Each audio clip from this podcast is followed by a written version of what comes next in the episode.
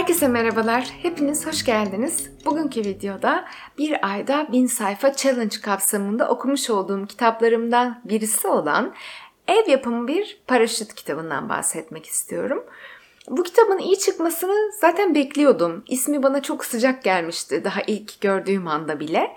Fakat içerisinin bu kadar eş zamanlı olarak bilgiyle dop dolu olmasını Beklemiyordum açıkçası. Beklediğimin çok üstünde oldu. Beni çok tatmin eden bir kitap oldu. Bu anlamda da okumayı düşünenlere gönülden tavsiye ediyorum. Hatta öyle ki biraz böyle kişisel gelişime meraklı olan e, fakat yani yarım yamalak bilgiler bilen, nereden başlayacağını bilmeyen herkese e, ilk okutulabilecek kitaplardan birisi olduğunu düşünüyorum çok çok temel kavramları çok çok keyifli bir dille işlemiş yazar. Çok akıcı, çok keyifli ve çok akılda kalıcı şekilde anlatmayı başarmış.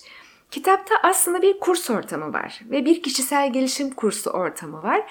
O 7 günlük süreç yaşanırken siz de adeta bir kursa katılmışsınız ve günden güne gelişiyormuşsunuz hissini hissediyorsunuz bilgiyle donanıyorsunuz. Böyle bir kitap yazılmış. Aslında roman fakat adeta bir kişisel gelişim kitabı denilebilecek kadar da kişisel gelişim bilgileriyle dop dolu bir kitap. Üç tane ana karakter var. Birisi yazar Berrak Yurdakul. Kendisini yazar e, karakteriyle kitapta var etmiş. Diğeri Mama Nono. Diğeri de Madame Bobogel. Bu üç ana karakter üzerinde kitap esasıyla dönüyor. Bu kitap çok yaratıcı bir şekilde kurgulanmış bence. Çünkü yazar bir yazar tıkanıklığı yaşarken o anda kendi kitabından bir kahraman var oluyor çevresinde. O da Mama Nono bir kitap kahramanı olarak daha sonrasında da kişisel gelişim kursu vermeye başlıyor. Böyle biraz da fantastik bir yapısı var aslında. Ve Madame Bobogel de yine kahramanlardan birisi. Normalde ben kitabı kitap olarak okusaydım belki Madame Bobogel karakteri bana biraz fazlalık gelebilirdi. Yani biraz böyle boş hissettirebilirdi. Fakat bu kitabı sesli kitap olarak dinlerken Sevinç Erbulak'ın seslendirmesiyle dinledim ben Storytel'de. O kadar mı güzel seslendirilir? Yani üç ana karaktere üç farklı ses tonu atamış. O kadar anlıyorsunuz ki yani şu an bu konuşuyor, şu an bu konuşuyor, şu an bu konuşuyor. Çok büyük bir keyif bu kadar güzel bir seslendirmeyi dinleyebilmek. İşini bu kadar iyi yaptığı için ona da ayrıca hayran kaldım. Bu anlamda da çok güzel bir sesli kitap. Sesli kitap olarak dinlemenizi de ayrıca tavsiye ederim. Madame Bobagel karakteri bence çok renkli bir kişilik olmuş ve bazı kelimeler Sevinç Erbulak'ın sesiyle benim kulağımda çınlamaya devam edecek bundan uzun zaman sonra bile. Mesela çakrası kokuşuk, karması buruşuk çok güzel böyle bir tamlama. Birisine kızdığımda çakrası kokuşuk, karması buruşuk demem olası diye hissediyorum. Ve de şey diyor, besbelli Besbelli. Ne kadar güzel bir seslendirme ya. Hayran kaldım gerçekten. Çürümüş balık kokuyor. Yazılırken de çok yaratıcı yazılmış bunlar. Seslendirirken de çok akılda kalıcı bir tınıyla seslendirdiği için bana çok neşe verdi. Yani ben hatta bazen kişisel gelişim olayından sıkılıp hadi artık Madame Bobogel konuşsun birazcık eğleneyim moduna geçtiğim zamanlar da oldu. Çok keyifli bir kitaptı. Bana iki şeyi özellikle öğretti bu kitap. Bir, patron ismini verdiği bilinç kavramını, iki de sahte kişilikleri. Şimdi bu kitap aslında insana zihnin ne olduğunu tanımlattıran bir kitap. Yani zihin nedir hiç hakkında fikriniz yoksa e, çok iyi anlayarak kitabı kapatıyorsunuz. Patron dediği şey zihnimizin üstünde olan, bizim duygularımızın, düşüncelerimizin üstünde olan gerçek bilincimiz, gerçek benlik bilincimiz. Buna patron diye isim veriyor yazar kitapta. Ve diyor ki eğer ki patron uykudaysa o zaman zihin görevi devralıyor. Ve zihin bunun için uygun bir donanıma sahip değil. Böyle olduğu için de olaylar karışmaya başlıyor.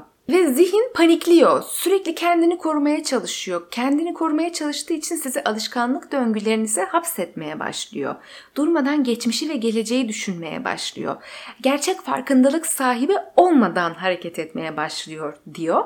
Bu yüzden de yazar sık sık bize uyanık kalmamızı, anın içerisinde var olmamızı, farkındalığımızı bu ana getirmemizi tavsiye ediyor ve burada mısın sevgili okur diyerek de dönüp bize de bir farkındalık katıcı soru ile bunu hatırlatıyor. İkinci olarak da beni çok aydınlatan şeylerden birisi sahte kişilikler kavramı oldu. Diyor ki eğer ki bilinciniz yani patron uykudaysa zihin sahte kişiliklerinden birini her gün giyinebilir. Bir gün siz bir şeye karar verirsiniz ve dersiniz ki ben artık her gün spor yapacağım, her gün sabah kalkacağım, sporumu yapacağım. Ertesi gün bir kalkarsınız hiç canınız spor yapmak istemiyor. Çünkü dünkü sahte kişiliğinizin yerini bugün yeni bir sahte kişiliğiniz almıştır. Ve bugünkü sizin spor yapmanızı istemiyor olabilir diyor.